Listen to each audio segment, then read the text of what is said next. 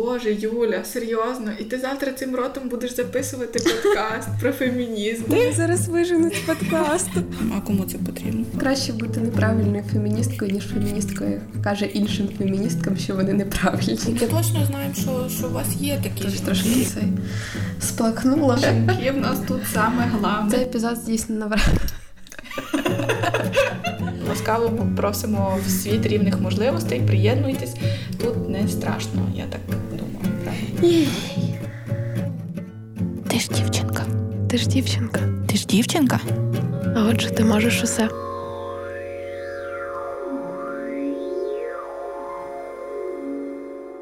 Привіт, це подкаст «Ти ж дівчинка, і з вами Саша і Юлія, які повернулися з дуже довгих канікул, і ми починаємо другий сезон. Нормальні такі канікули були, не дуже довгі. Так.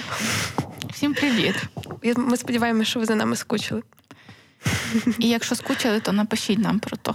Так, Е, ми вриваємося з новими силами е, перед весною розповідати вам нові історії. Але сьогодні дуже холодно. Ми сидимо тут на студії, і Не це знаю, реально дуже холодний мікрофон. я все одно налаштована на те, що скоро весна, і ці історії будуть надихати і нас, і вас. Бо жіночки то як квіточки. Почекайте до 8 березня. Слухай, скоро рік, як ми записуємо це все. Да.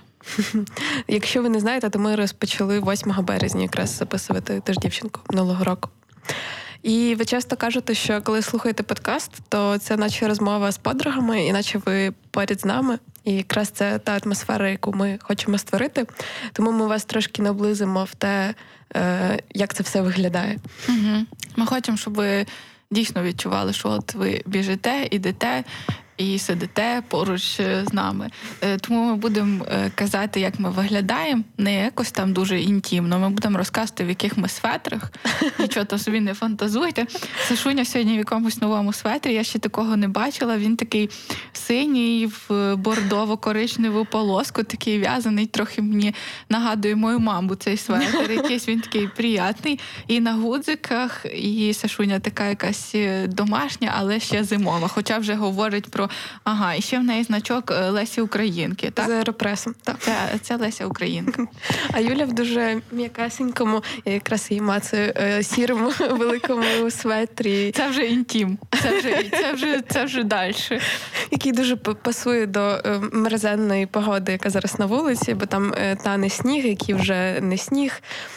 Але ми сидимо в прекрасній студії Nice. Nice. Так. Е, Nice Recording Studio і записуємо перший епізод другого сезону. Ура! Так, оскільки нас не було кілька місяців уже, то можемо зробити апдейт, що в нас за цей час сталося. Ізі виросла, собака Юлі виросла. Дуже виросла. Скільки вона вже важить? Вже майже 13 кілограм. Насправді я так не помічаю, знаєш, що вона дуже виросла. А, але А Діма... я помічаю. Да.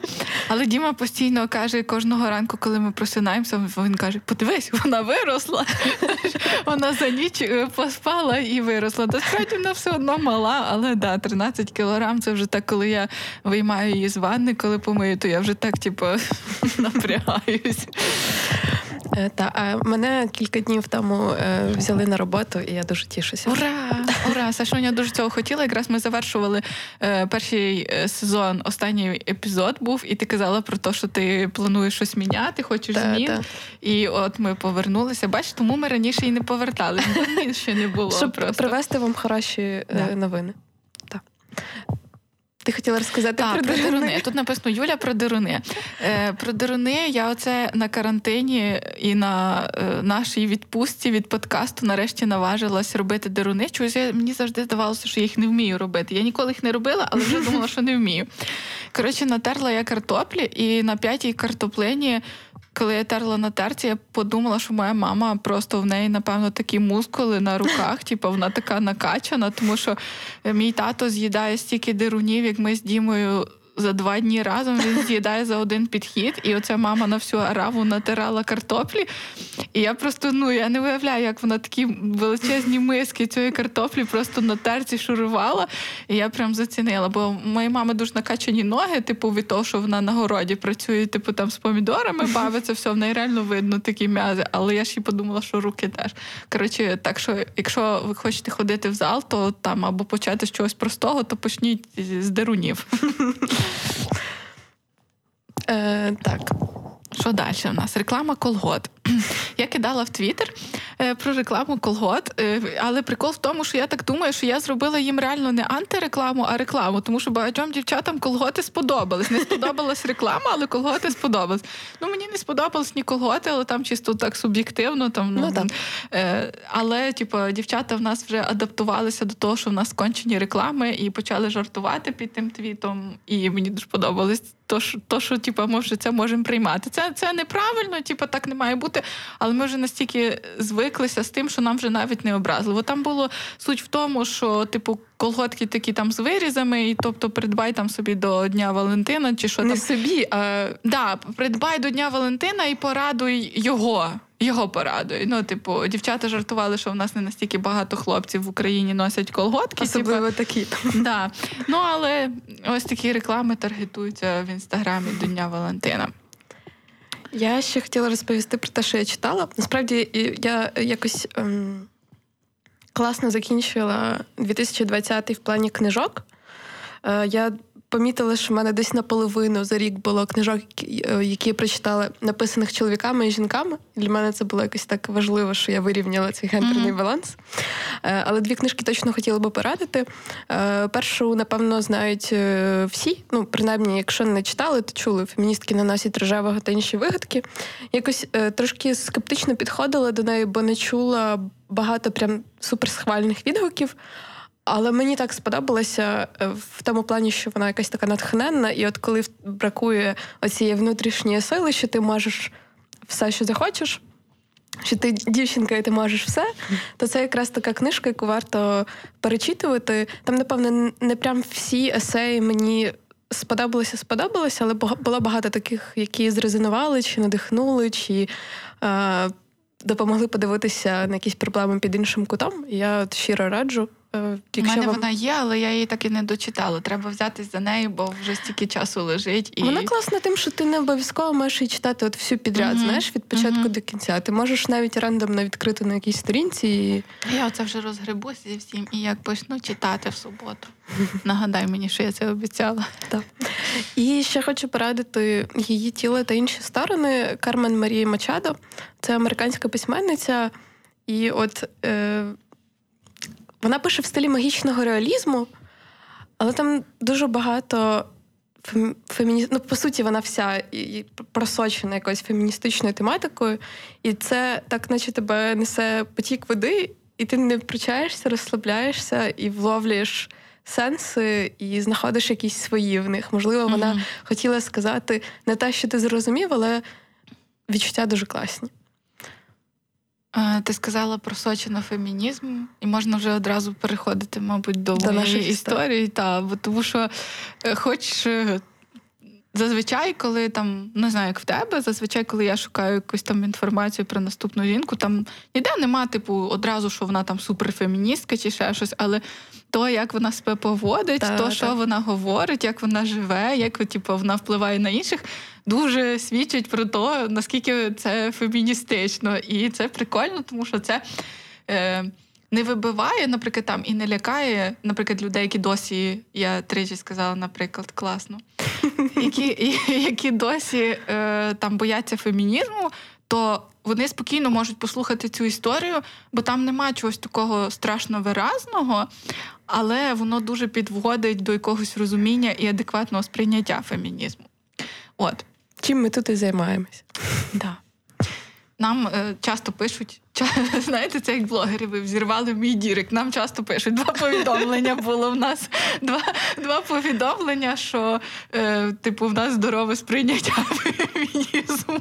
Та, типу, якщо хочете е, фемінізму здорової людини, якогось е, спокійного е, і зрозумілого фемінізму, та який, якщо ви тільки входите в цю тему, намагаєте розібратися, що ж це таке, то слухайте наші історії.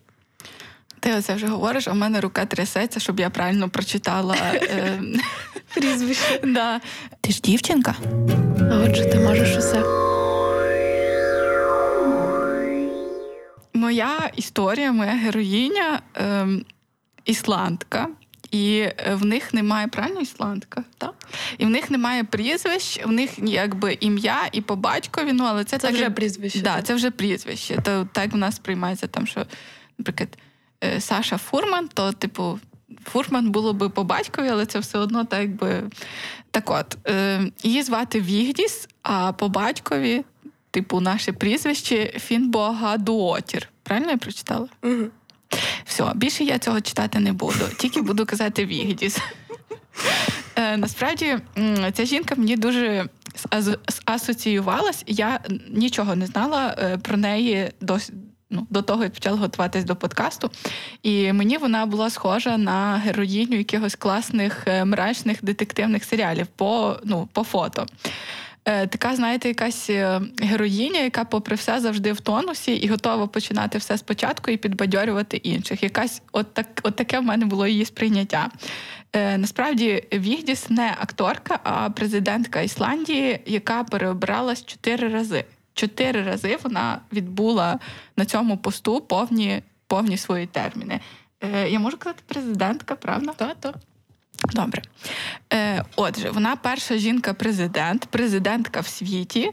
Жінка, яка вибрана на демократичних виборах. Там були інші, але то трохи інші вибори були, тому ми будемо говорити про неї як про першу жінку-президента. Президентку. Е, Треба буде, певно, щось повирізати, бо я тут таке наговорила. Е, Пишуть, е, що вона ніколи не займалася політикою і не була е, членкиною жодної партії. Освіту Вігді здобула в Копенгагені за фах, за фахом історія театру. Е, я собі думаю, що така спеціальність, як в Україні називали би безробітня чи щось таке. Е, ну а в Ісландії вона змогла з такою освітою стати президенткою. Е, якийсь час Вігдіс керувала національним театром Рейк'явіка. Е, було була відомою як режисерка театру та телеведуча. Е, вона, коли була телеведучою, то вчила ісландських глядачів французької, і мені здається, навіть там щось трохи німецької. А ще вона. Так, чим вона запам'ятовується, тим, що вона перша жінка-одиначка, бо вона розлучена, якій дозволили удочерити дитину. Тобто, ось якісь такі про неї показові штуки, а далі я буду, певно, більше розказати, якось переказувати. В 1980 році її вперше обрали е, президенткою. Тоді Ісландія переживала якісь такі не найкращі часи. Але після того, як Вігдіс е, взялись за роботу, почався дуже активний економічний і культурний ріст. Е, тоді Вігдіс перемогла лише з невеликим відривом, і на початку її кар'єри було дуже багато критики. Е, звісно, все підкреслювали тим, що вона жінка, ну, начебто, типу, це щось погане.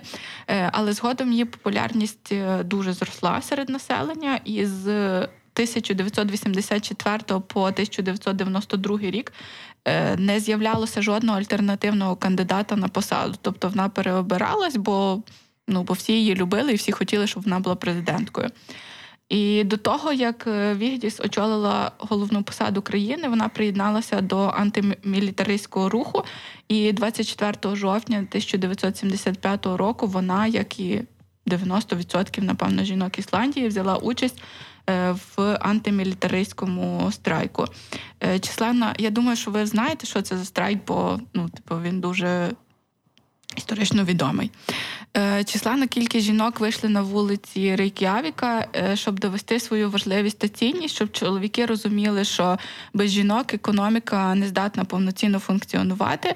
Потім е, цей день назвали як Довга п'ятниця, але насправді то був лише початок, і ніхто не міг собі уявити, що через п'ять років одна з демонстранток стане президенткою.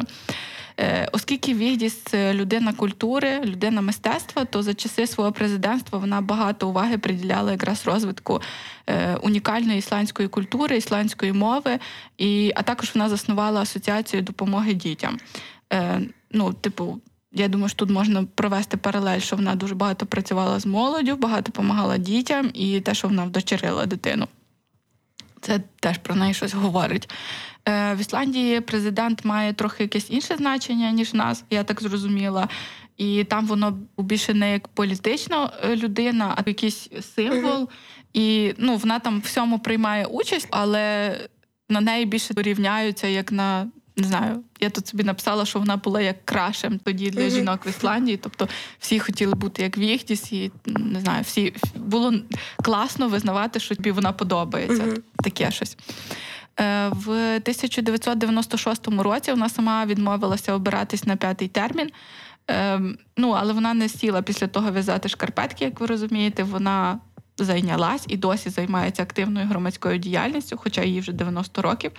Е, вона очолила Всесвітню раду жінок-лідерок і стала послом доброї волі ООН.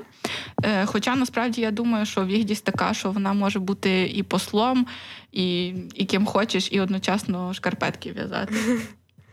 От. Е, з інтерв'ю вона мені видалась якоюсь такою супермилою, але скромною жінкою. І в одному з них її запитали, чому Ісландія всім виглядає раєм для феміністок, і вона так посміялася кокетливо і сказала, що в тому є її вина.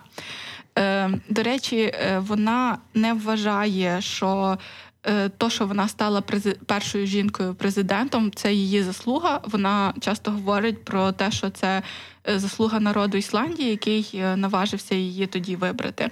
До речі, вона довго не погоджувалася приймати участь в виборах, і там, типу, її дуже всі вмовляли, подруги, там оці, типу, з якими вона брала участь uh-huh. в цьому страйку. Але я ще прочитала, що завершальним для неї якимось таким кроком, ем, коли прийшов лист від моряків судна. Е, бо тоді, типу, моряки дуже цінували жінок, бо поки вони були в плаванні, то жінки на собі тримали все, і вони хотіли, щоб Вігдіс була жінкою-президенткою. І коли лист прийшов від них, то вона тоді остаточно прийняла рішення, що ось так я буду. От загалом, е, що вона що вона говорить, за що вона виступає. Е, так як і дуже багато жінок, про яких ми вже розказували, Вігдіс е, активно говорить про те, що освіта для жінок має дуже важливе значення, і вона переконана, що потенціал в чоловіків і в жінок однаковий, питання лише в можливостях.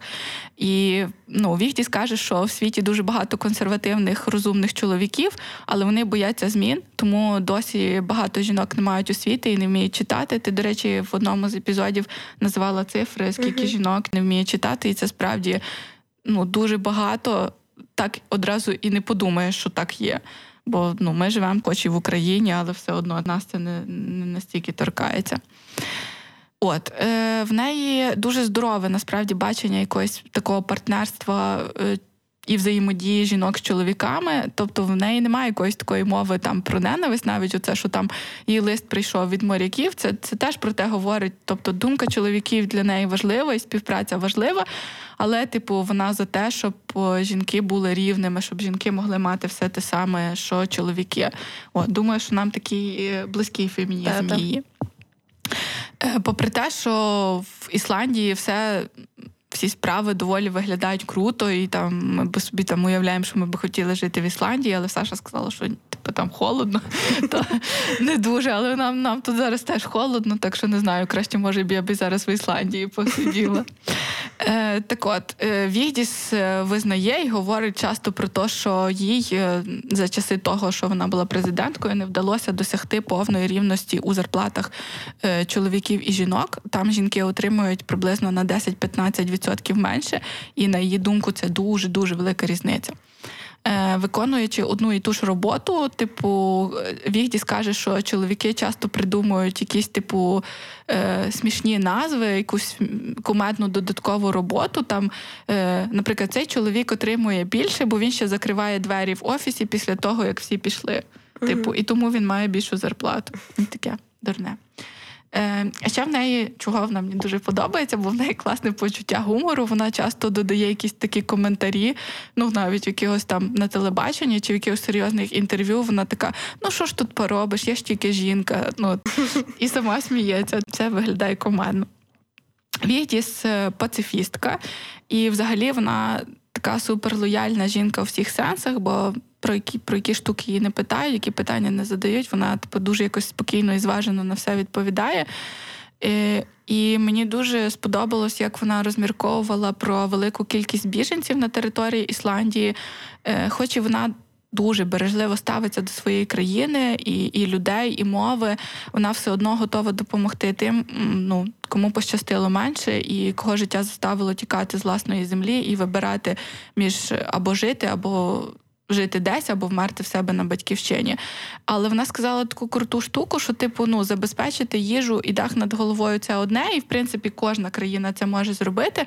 Але от що робити з їхніми травмами? Чому ніхто не думає, як цих людей потім адаптувати, як вони себе будуть почувати на на території там чужій, на на там, де вони не знають мови, там, де вони не розуміють звичаїв. Для початку треба думати про це, щоб типу їхній процес е, прийняття тої держави і себе в ній починався з якогось психологічного фактору, а не стільки там по фізичних якихось е, штуках. Хоча ну, на то теж треба кошти. І взагалі, як я зрозуміла, чого вона така класна і чого в неї так все вийшло, реально вона завжди посміхається і вона завжди дуже багато говорить про те, що вона любить свою країну, вона дуже любить свою природу. Вона реально хвилюється е, про кожну частинку моху, який росте в Ісландії. Там теж була історія, що приїхали якісь туристи. І вони десь там поклали палатку, і було дуже вітряно. Ти це знаєш, так? так? І вони обклали мохом ту палатку. Ну вони його позривали, щоб обкласти, щоб не знаю, не здуло палатку. uh А вона потім говорила, що ну як це це ж ужасно, що їм на один раз треба було цей мох, а йому потім 500 років треба ще рости. Ну тобто, розумієте, уявляйте собі, наш президент хвилювався би, що в нас там папороть повиривали. Типу, ну я не знаю, чи що там в нас таке там. Ну чи тварини якусь були. Да, це, це дуже.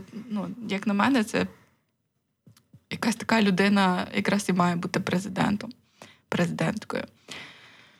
От і коли я дивилася е, на її фото, читала про неї, то реально мені дуже захотілося з нею познайомитись. Їй 90 років, але я собі думаю, що ми б з нею знайшли спільну мову. Е, не в тому сенсі, що я би ісландську зрозуміла, а в тому сенсі, що на якісь ми такі б вийшли на якусь хвилю такого класного фемінізму, і і з нею би було класно поговорити, поспілкуватись. Класно, класно. Багато знаю слів. Е, Насправді, може, по мені не скажеш, але я дуже впечатлітельна. І коли я вже вчора завершувала підготовку до сьогоднішнього епізоду, а день вчора і позавчора був такий собі, і я дочитала ще одне її інтерв'ю, і вона там сказала в кінці: «Е, вірте, що все буде добре, і обставини є різні. Не всім пощастило народитись в комфортних умовах. Можливо, серед вас є тяжко хворі люди або люди, які живуть в зоні воєнних дій. Але, попри все, вірте, що все буде добре. Ну, я, звичайно, розривілася. І насправді я би хотіла цим свою історію завершити, що вірте, що все буде добре. Вігдіс обіцяє. Я зразу скажу, що дуже радила би детальніше про Ісландію прочитати книжку ем, українки Ярослави Куцай. Вона якраз їй вдалося поговорити з Вігдіс. І там якраз є детальніше ці історії, її розмови з нею, і це дуже-дуже класно, теж натхненно. Дякую. Це було якось так світло. Якраз те, з чим хотілося повернутися. У Вігдіс така є, вона така світла і таке завжди, ну не знаю. Я би на вашому місці погортала, принаймні її фотографії подвеска, вона прикольна. Ти ж дівчинка? А отже, ти можеш усе.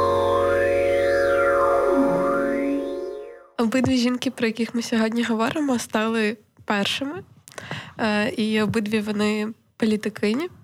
Е, і я сьогодні хотіла б розказати про Камалу Гарріс, яка mm-hmm. стала от щойно в січні віце-президенткою США. Ми не почали з того, що ми сьогодні про жінок в політиці говоримо. Хай Тому типу, самі, не так самі зрозуміють. Так. Е, так от, Камала Гарріс перша жінка, що обіймає посаду віце-президентки США, і перша афроамериканка та е, американка індійського походження е, на посаді віце-президентки. І я розкажу не детальну біографію, а просто те, що мені в її історії здалося важливим і привело її туди, де вона зараз. Камала народилася у сім'ї дослідниці в сфері онкології з Індії, Шамали е, Гопалан та Дональда Гарріса, економіста з Ямайки.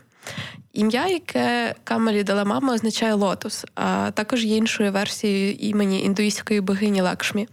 Я трішки прочитала про неї і символічно, що крім того, що вона богиня багатства і процвітання, Лакшмі ще допомагає Богу вішну оберігати і трансформувати всесвіт. І це така класна паралель між е, Камалою і Джо Байденом, і тим, що вони зараз будуть робити.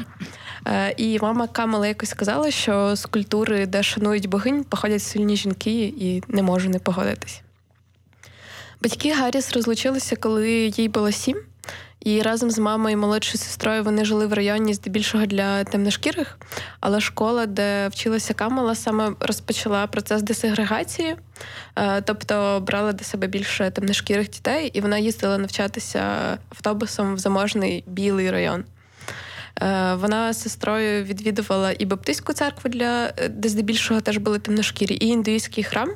Тобто Щамала виховувала дочок так, щоб вони пишалися своїм походженням і стали гордими темношкірими жінками в майбутньому. У дитинстві Камала, до речі, їздила до Індії, і, власне, великий вплив на неї мали її дідусь, е, який був держслужбовцем з дуже прогресивними демократичними поглядами який боровся за незалежність Індії від е, Великобританії, е, та бабуся, яка була активісткою, їздила по індійських селах, щоб розповідати жінкам про контрацепцію. В середній та старшій школі Камала навчалася в Канаді, бо її мама після розлучення отримала там роботу як дослідниця онкологиня. І прикольний момент, коли Камалі було 13, е, то е, дітям там заборонили гратися на газонах типу, щось е, чи футбол, чи щось таке. І вони з сестрою Майєю влаштували демонстрацію біля свого будинку проти такого рішення, і демонстрація була успішною. Класно. Е, І ще у, така історія, що в старшій школі Камала Камала дружила з дівчиною Вандою Каган. І якось Ванда розповіла, що відчим сексуально домагався її, про що Камала розповіла мамі. Е, і мама наполягла, щоб до кінця року Ванда жила у них. І якраз через той випадок Камала сформувала для себе в майбутньому розуміння, що захищати жінок це її обов'язок. Е, після школи е, Гарріс навчалася в Говардському університеті, престижному навчальному закладі в Вашингтоні, де історично склалося так, що там навчалося більше темношкірих студентів, і вона отримала диплом в області політології та економіки. І після цього Камала навчалася ще в юридичній школі Сан-Франциско. А коли склала екзамен, то влаштувалася на роботу асистенткою окружного прокурора що займався злочинами, вчиненими на сексуальному підґрунті. І тоді, до речі, у прокурорів була не дуже добра репутація, і її сім'я трошки скептично ставилася до такого рішення. Але Камала хотіла змінювати систему зсередини, і власне цим вона і зайнялася. Е, коли вона працювала в окружній прокуратурі в Сан-Франциско, то вона сфокусувалася на е, питанні проституції серед підлітків і добивалися, щоб дівчат е, почали розглядати не як жертв, а е, тобто як жертв, а не як злочинців. І на початку 2000-го вона стала першою темношкірою окружною прокуроркою в Каліфорнії. Е, тоді за перший рік роботи рівень судимості в Сан-Франциско зріс від 52 до 67%. І згодом у 2010-му Камала балотувалася на посаду головної прокурорки штату, і вона тоді виграла е, з відривом менше відсотка. Тобто, спочатку навіть виграв інший кандидат республіканець, mm-hmm. а потім перерахували голоси, і в неї там було 0,8% е, відриву. Е, вона на цій посаді започаткувала онлайн-платформу Open Justice, покликану зробити дані про кримінальні покарання відкритими для громадськості. І це дуже допомогло посилити відповідальність, що лежить на поліції, тому що у базі даних була інформація про кількість смертей та травм е, відносно людей, які знаходилися під вартою, і допомогло знизити цю police brutality. Е, і ще цікава деталь, в 2010-му вона підтримала контроверсійний закон, що визнавав прогули дітьми школи е, дрібним злочином зі сторони батьків, якщо це була їхня провина. Тобто, якщо вони не могли е, проконтролювати чи відправити дитину до школи. І це рішення критикували, але після цього відвідуваність шкіл зросла. Цікаво. А, Насправді в неї були і контроверсійні рішення, за які її багато критикували, але мені якось сьогодні хочеться розповісти те, що мені сподобалось. Ем, Камала приклад, що успішні жінки не визначаються її сім'єю.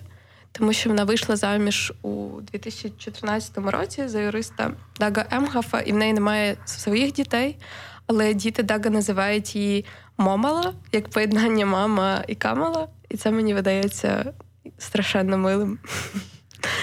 Е, з 2017 по 2021 рік Гарріс була сенаторкою США від штату Каліфорнія, і вона відзначилася веденням жорстких впевнених доповідей у справі щодо звіту Мюллера, тобто тої доповіді про розслідування втручання Росії в президентські вибори США 2016 року. Думаю, ви про це точно чули.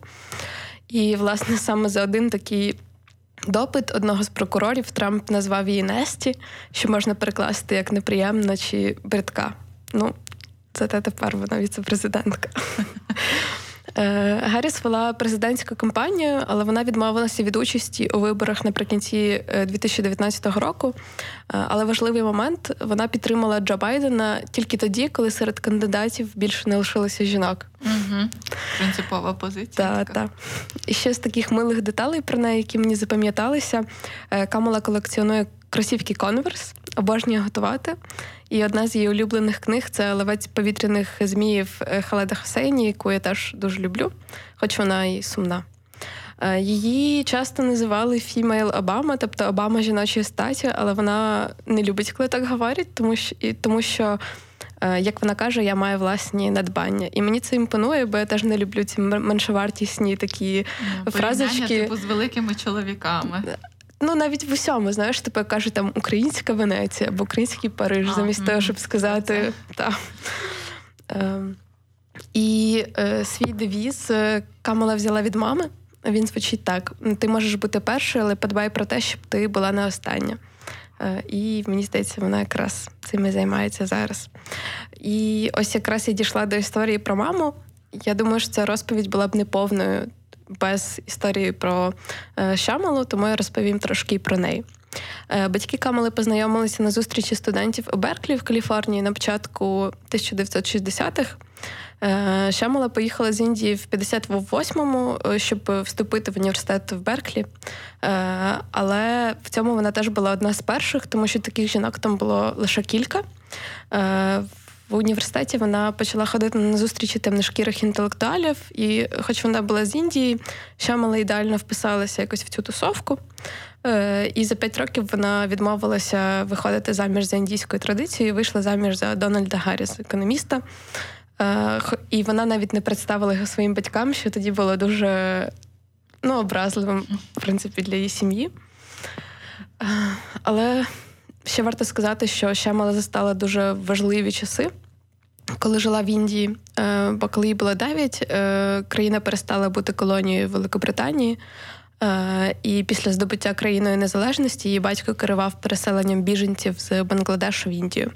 Ці досвіди важливі, бо вони сформували у Шамали розуміння, що все можливо, бо за традицією вона мала закінчити там якусь базову освіту і стати домогосподаркою, а вона захотіла бути науковицею і досягнула цього.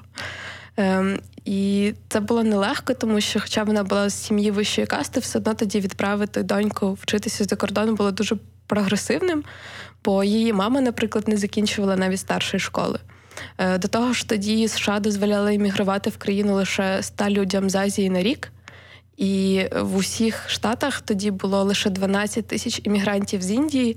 Для порівняння зараз їх десь 4 мільйони. Mm. І більшість цих іммігрантів все одно були чоловіками. Тому це було складно до того, що тоді дискримінація до цих людей досі процвітала. Але вона потрапила в Штати тоді, коли е, в країні постійно відбувалися протести на захист громадянських прав, всякі демонстрації е, там проти расизму, війни у В'єтнамі. І Шамала влилася в це. Вона була солідарна з протестами афроамериканців, підтримувала їх. Хоча тоді расизм спрямований на афроамериканців був присутній і в Індії, і в діаспорі в США. Е, тому це було так незвично. Пояснити розлучення з Дональдом їй було не менш важко, ніж пояснити сам шлюб батькам, тому що Індія це країна з одним з найнижчих показників розлучень, і для Шамали це було важке рішення і така собі невдача і причина бути розчаруванням в очах батьків. Але чорт, я думаю, вона на момент розлучення мала ступінь докторки і працювала дослідницею в області онкології. А це величезне досягнення. Та й що? Та й що, якщо вона розлучилася? Яке то має значення? Так. Але вона молодець. Треба робити все, щоб бути щасливою. Чому я взагалі вирішила про неї розповісти, а не зупинитися на камелі? Тому що її донька згадує про неї постійно. Е, це була одна з е, головних персон в риториці її президентської кампанії, і Камала говорила, що мати це найважливіша людина в її житті. Е, розповідала, що мама їй казала не дозволяти людям людям говорити, хто ти, і самі говорити їм, хто ти є, визначати себе. І думаю, що вона дуже вплинула на Камалу, бо коли е, її доньки були маленькими, то вона приводила їх з собою на протести, демонстрації. З дитинства говорили з ними як з дорослими, пояснювала, проговорювала якісь складнощі, які були в їхньому житті, і одразу говорила їм, що їм буде непросто, як темношкірим жінкам у, mm-hmm. у житті. І ще мені здалося важливим і класним, що навіть після розлучення. Я так розумію, що Камала не дуже багато спілкувалася з батьком, але Шамала все одно виховувала доньок з повагою до їхнього коріння з обох боків, е, як чорношкірих американок, так і американок індійського походження. І вони співали в хорі в церкві, куди ходили темношкірі, але разом з мамою ходили і в. Е, ой, але разом з мамою ходили і в індійський храм і в центр афроамериканської культури, наприклад. Тобто було якесь поєднання. Е, І одним словом, без такого потужного впливу, прикладу, що рамки треба ламати, що можливо все, Камала Гарріс не була б Камалою Гарріс зараз віце-президенткою США.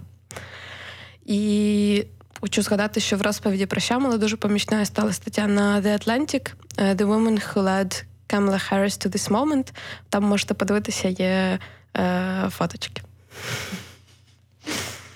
Ну да, насправді е, ти знаєш, дуже багато наших героїнь е, саме через е, вплив мами стали такими класними. Тобто, навіть ну тут е, і, і мама класна була, і чогось досягла, але є таке, що, наприклад мами не змогли, типу, за якихось умов, за через той, який то час був, або яка країна, типу, їм mm-hmm. не вдалося.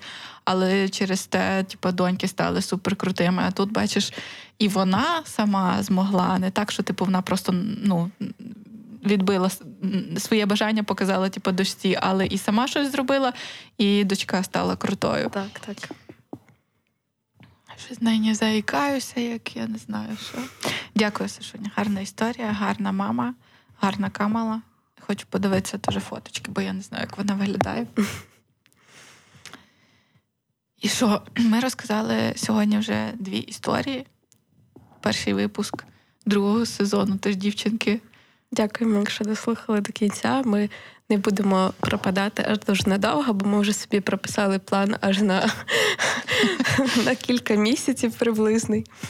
Е, І наступного разу, напевно, зробимо історію про українських жінок. І uh зачитаємо лист, який я вже дуже давно хочу зачитати, але ніяк не було нагоди. До речі, про листи. Якщо ви раптом хотіли нам написати, але ніяк не наважувались, то ось ми, другий сезон наші всі повідомлення для вас відкриті. Пишіть, надсилайте, можна на пошту, можна куди завгодно. Так, якщо ви хочете самі розповісти історію когось з жінок у вашому житті, ваших там мам, бабусь, е, колег, е, подруг, то присилайте історії на пошту або в соцмережах. А якщо ви хочете, щоб ми запланували якусь історію про жінку, про яку вам було цікаво послухати, то теж обов'язково пишіть нам. Ми це десь включимо в план. Сашуня включить. Ось. Сашуня включить, а ми вже, мабуть, виключаємося. Так. Ми... Якщо у вас ще, може, до нас є якісь питання, або не знаю, ви там нам хотіли щось давно написати, сказати, то ми завжди раді. Коротше, виходьте на зворотній зв'язок. Так, це дуже приємно. Так, Пам'ятайте, що ти ж дівчинка, отже, ти можеш усе. Па-па. Па-па. Ти ж дівчинка. Ти ж дівчинка. Ти ж дівчинка. А отже, ти можеш усе.